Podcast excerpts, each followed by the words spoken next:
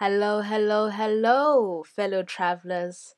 Welcome back to the Pheladi Present South Africa podcast, which is a podcast that follows my tour of South Africa as a local and it particularly focuses on cultural heritage tourism in South Africa. I am so excited about the second episode of the podcast because in today's podcast, we are focusing on the Mapungubwe UNESCO World Heritage Site. I'm so excited about this um, uh, site because, uh, you know, I thought about it. I thought, like, what would be the uh, the first destination that I would talk about in this um, podcast following the first episode where I had introduced what the podcast would be about. And Mapungubwe was just that one at the top of my mind.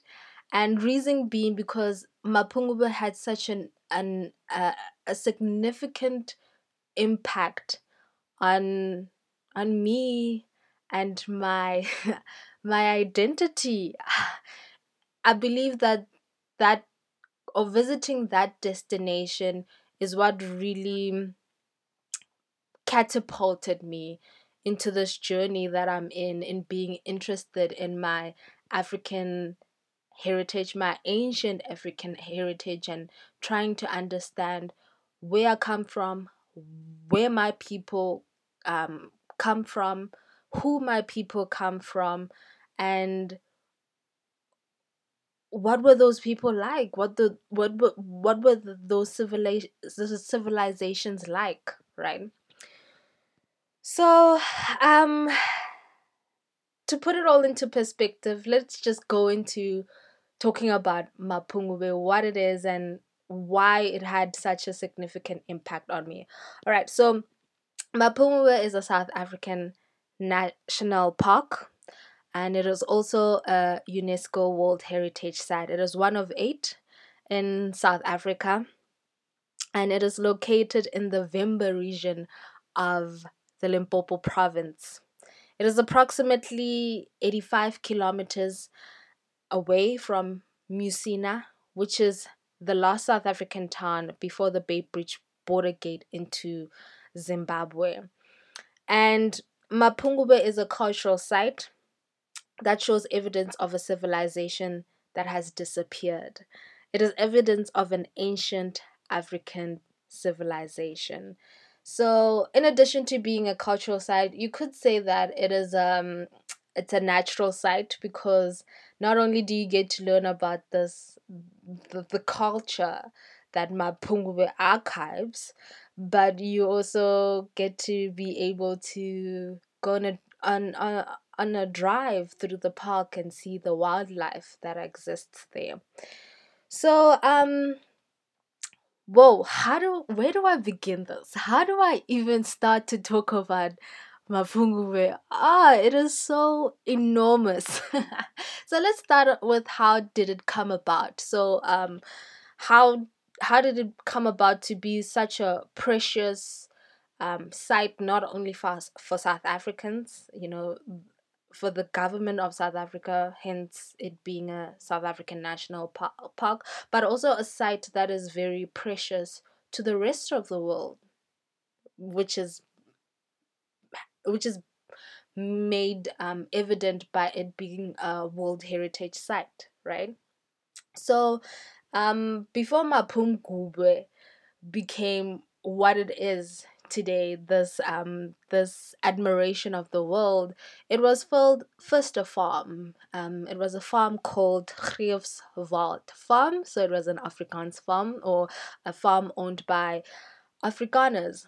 And on the last day of 1932 a farmer with his son and three f- friends um climbed climbed up the steep hill of Mapungubwe and the reason why they climbed up this hill it is because the local Africans in that area held this hill in in in awe. Like they were awe in it. They they would talk about how their ancestors are up there or how their their gods are up there right? Which should make sense because in African culture, when when a person passes on and moves on into the afterlife, they are considered to be one of the gods. They badimo, which means the gods, right?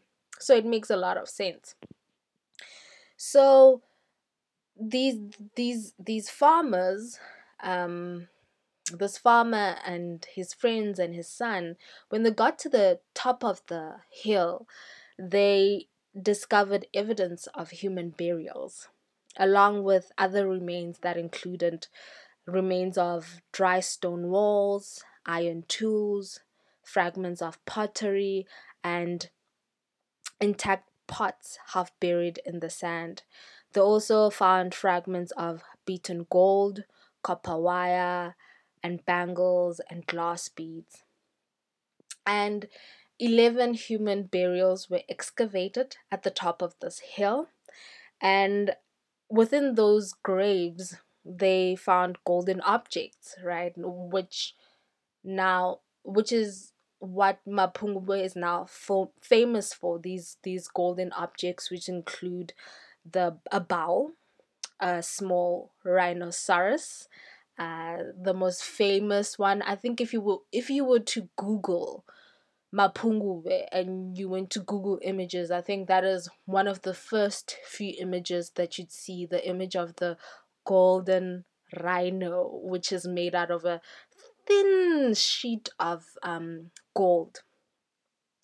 Along with with with these objects, they also found lengths of gold wire, therefore wire that has been made out of gold, and um, hundreds of small ornamental beads.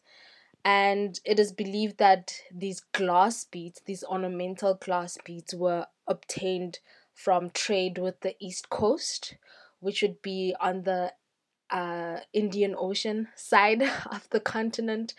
Um, and therefore, it shows that Mapungubwe was a civilization that traded with um, nations either on the coast, which would be like Mozambique. Mozambique is usually uh, a nation close to where Mapungubwe is, that is on the coast, on the eastern coast of of of of Africa. Or it would also imply that they that they traded with nations beyond the Indian Oceans, which would be nations in Asia or um, Australia, the Aboriginal people.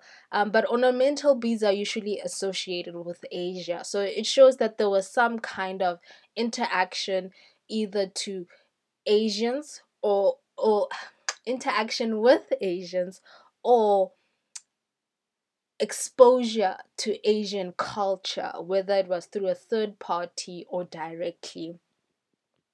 So, um, this reporting was so significant, it was so major that it went on to go be reported at the University of Pretoria. That is what it's now called.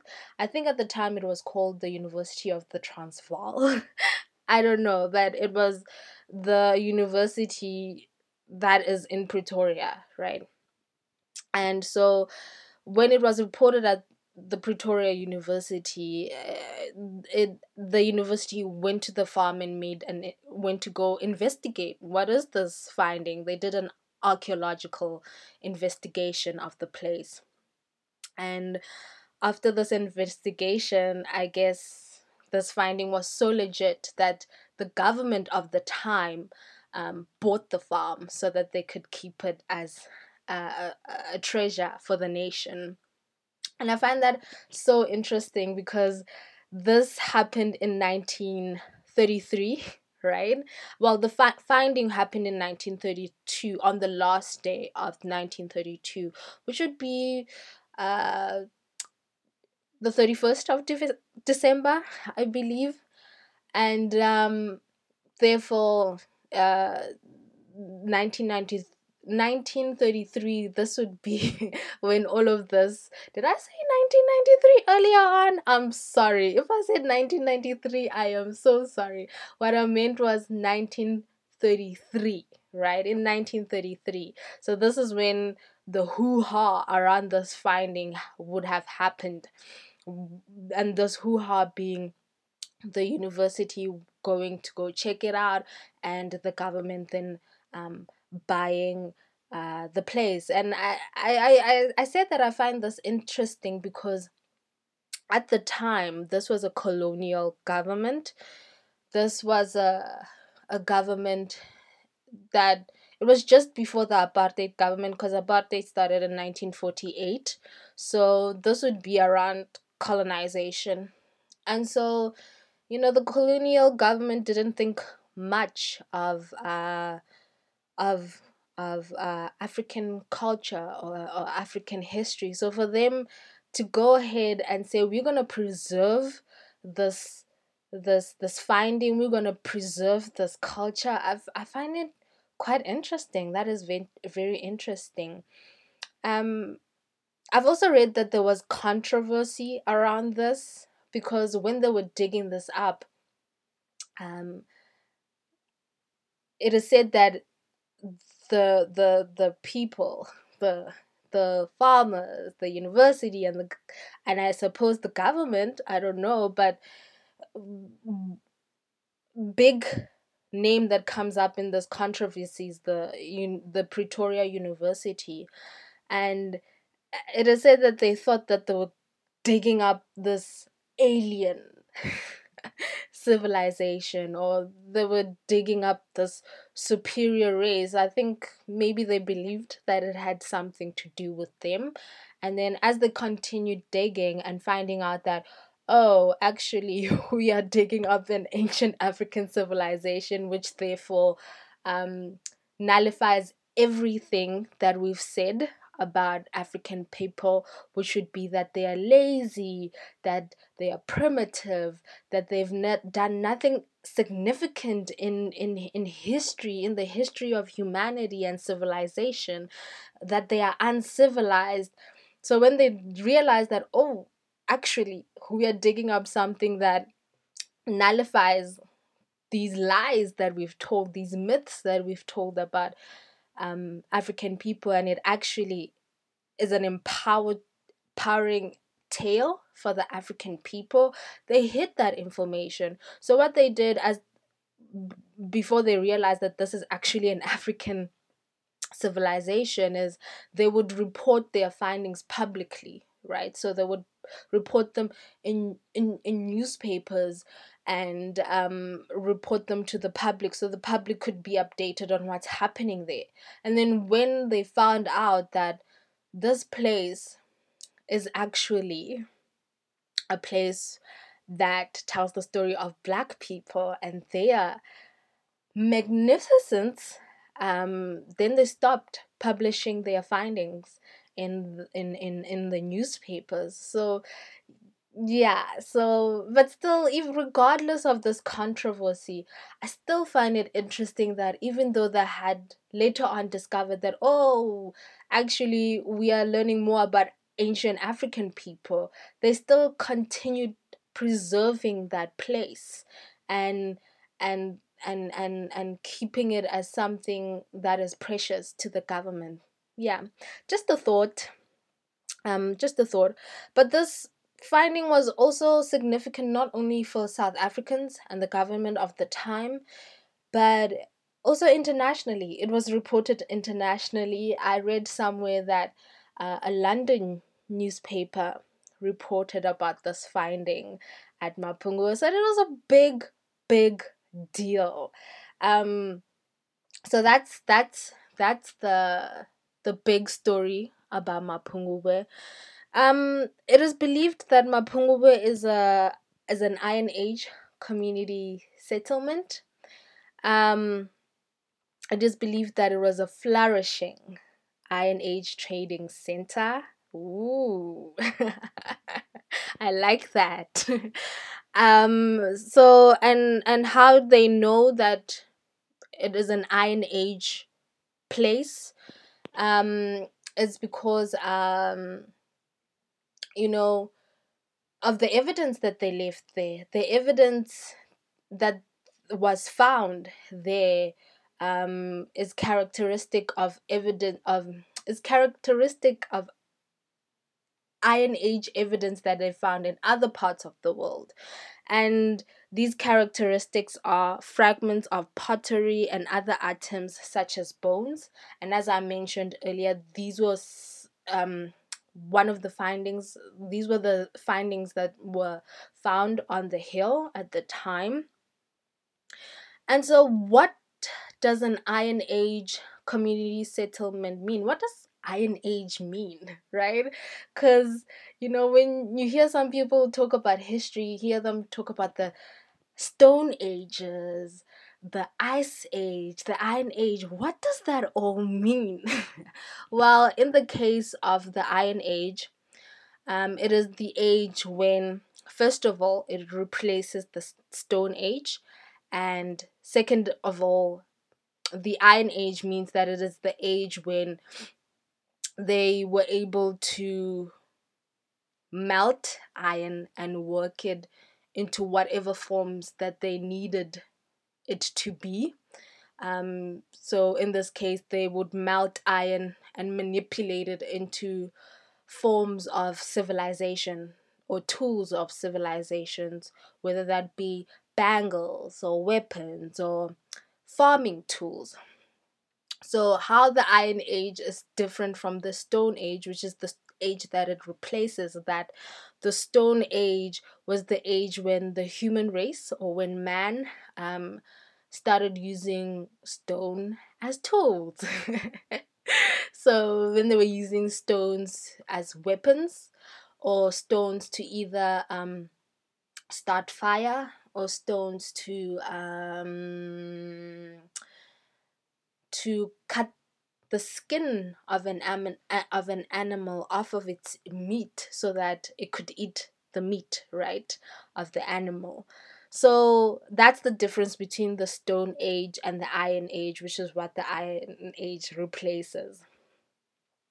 So um with this improvement in in in iron being able to be used as a tool, right? As a tool of civilization, um, came improvements. And in this case, it, it was an improvement in how people lived.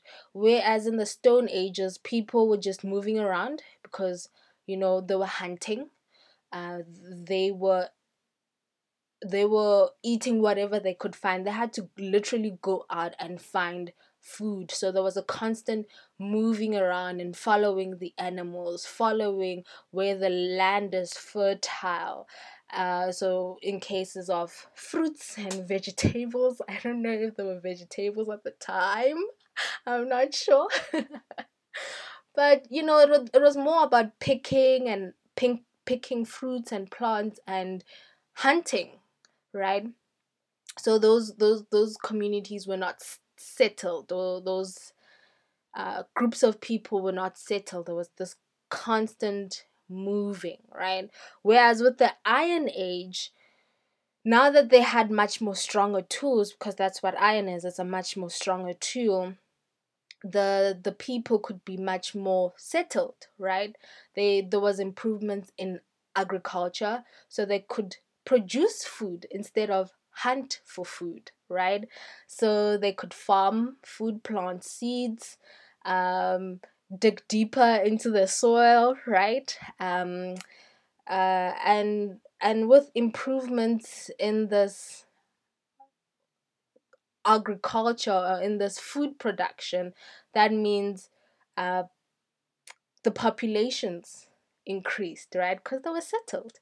Um, and also they could um, they could um, domesticate animals, right? And in this case, the domesticated animals such as sheep, goats, uh, cows, right? Um, and uh, and that's what the economies co- consisted of, right? Um, so that's the difference between the Iron Age and the Stone Age. And the Iron Age, therefore, was an age of stability, right? This is an age where, uh, because people are settled, they're comfortable, they could get creative, right? They could start now. Um, there's a quote here that I have that says, People learned how to spin and weave fibers into cloth, to twist and plait ropes, and there was a greater reliance than before on domestic livestock as a source of meat. And the vessels, the pottery that they that they discovered at Mapungubwe is um the the, the, the, the, the, the, the impressions left in the pottery shows that um the people they practiced farming, right? The impression impressions of the grains that were stored in this pottery. And by impressions I mean marks, right? Like uh you know when you like scratch something i don't know or for example cement right when you step into wet cement your foot the imprint of your foot stays in in that cement for as long as that cement exists right and so in this case those impressions were the impressions of the grains that they stored in these um, potteries that they used so that's the significance of Mapungubwe. And when you go visit Mapungubwe, there's also this place there.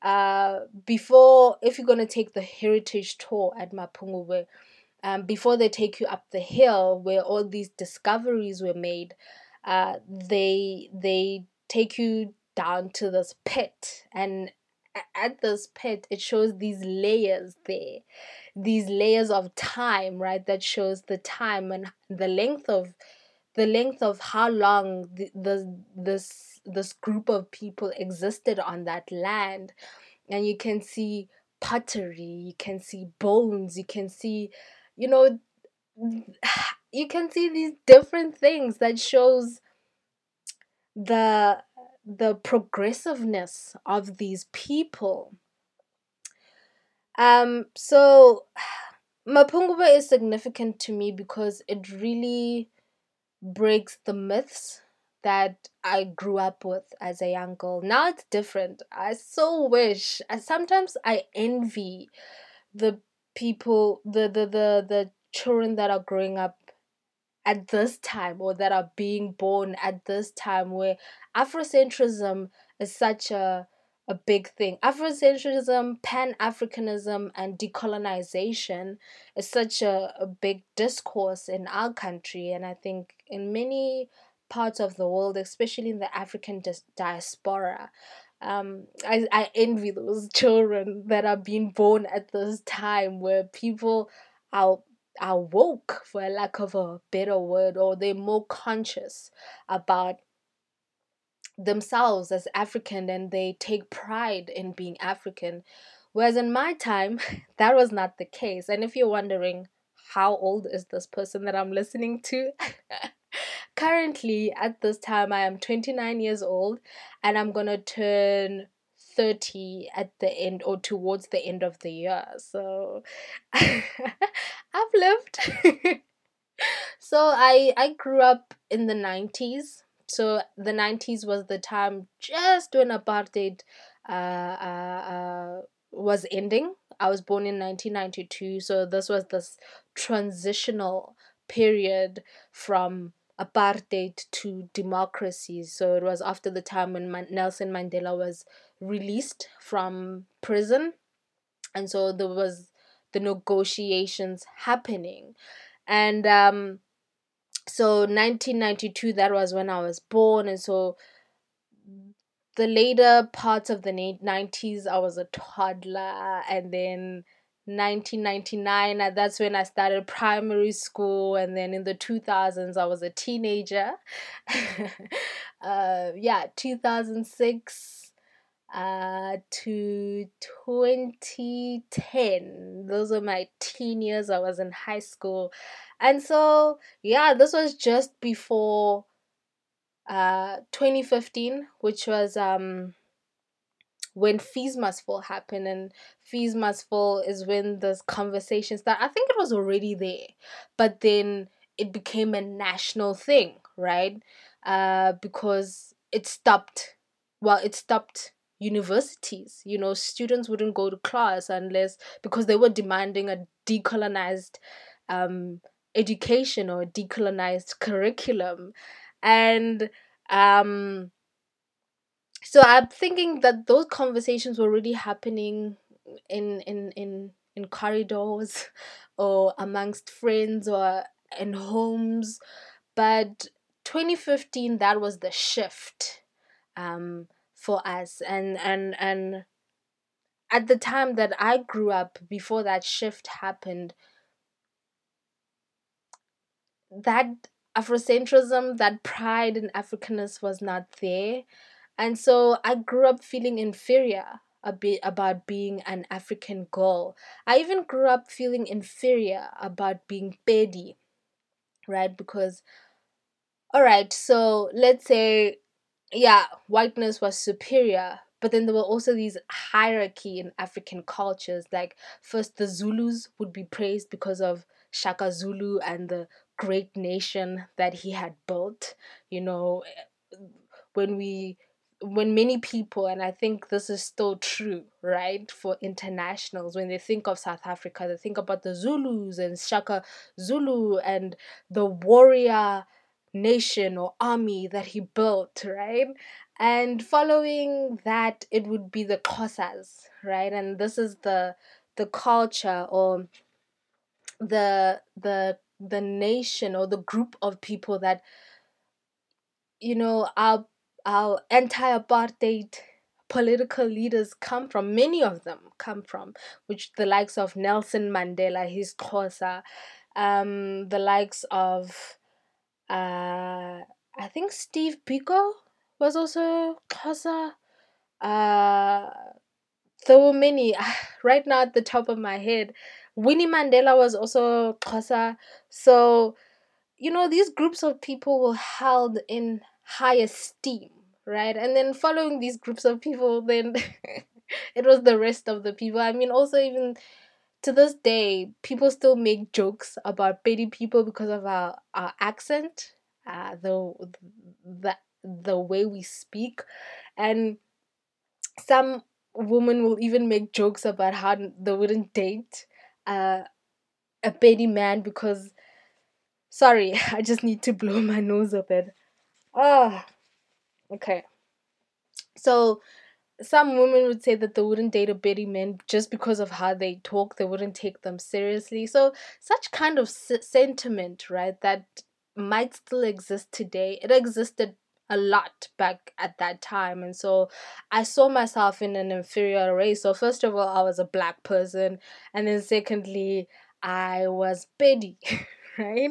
So it didn't seem like there was anything significant about who I am. My identity did not seem seem significant at all. And so I felt very insecure about that.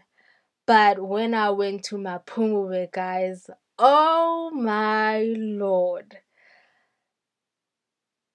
Those chains, those chains were broken. Those chains fell off of me because Mapungubwe is in the Limpopo province, and the Limpopo province is known for being a place where the Pedis come from, where my people come from. Not only the Pedis, also the Vendas, the Tsongas. Um, I think also some Shona people also exist there. So yeah, so to learn about this place that is associated with where I come from, with where my culture and my people, where my language comes from, it was such an empowering thing for me at the time. And it's so funny that it's at the time when Fees Must Fall was happening, right? Um, because when I first visited, well, the only time I I visited um Mapungubwe until you know I haven't I, I still haven't gone back. So this was my only time visiting Mapungubwe. When I first visited it, it was in 2015, December of 2015. And so I find it quite interesting that when this shift was happening, um, I went to this place. And at the time, it had nothing to do with Fees Must Fall. It was just uh, something that my dad decided to do. Maybe he was paying attention to the conversation that was happening with Fees Must Fall, so he decided to go to Mapungu. Well, for me, that was not the case. My dad just came to me and said, Hey, let's go on a trip through the country. And the first place we visited was Mapungubwe. And then for me, as I was visiting the place, I was like, Whoa, why don't I know about this? Why did it take me? I had just turned 23 at the time. So why did it take 23 years for me to learn about this place, to learn about this history? Why wasn't I empowered earlier? And this is why I'm doing this podcast so that you know people like me can have access to information about such places that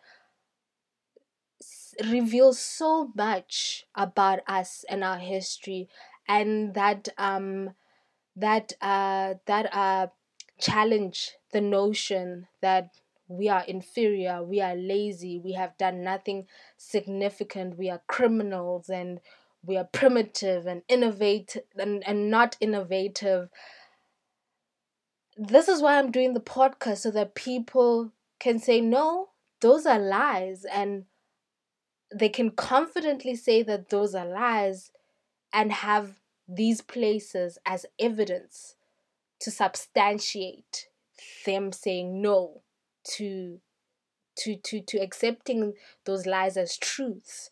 So yeah were really really did a lot for me at the time and I did not want to reveal this information about me, but you know, I'm just gonna go ahead and and be vulnerable with everybody. At the time, I was also going through depression, and I was diagnosed in depression with depression in 20, 2013. and um, it was a deep struggle. It's it's only now that I feel like either I'm coming out of my depression or um I've managed it well. But um 2015 was a very horrible time and at that time I was also going through a heartbreak and and so when I say that Mapungubwe literally broke the chains off of me, I don't mean that lightly. It really gave me hope because before Mapungubwe, my mindset was, ah, why am I still alive? Uh, there's nothing to live for there's nothing to look forward to i was just looking the only thing that was that i was looking forward to is death like i wasn't brave enough to take my own life but i just like my prayer was oh just take me away like there's nothing for me on this earth and then after Mapungubwe i was like oh no I want to see more. I want to learn more. I want to know if there's more places like this. I there was just a lot of hope that I walked away with um from Mapungubwe. And so when I say that it really did a lot for me, I don't say that lightly. I I mean it. I mean it because it really changed the rest of my life. Um it, it really eventually culminated into this podcast. I can go on praising Mapungubwe forever and ever and ever. That's how much it means to me, guys. Ah, ah, ah, ah.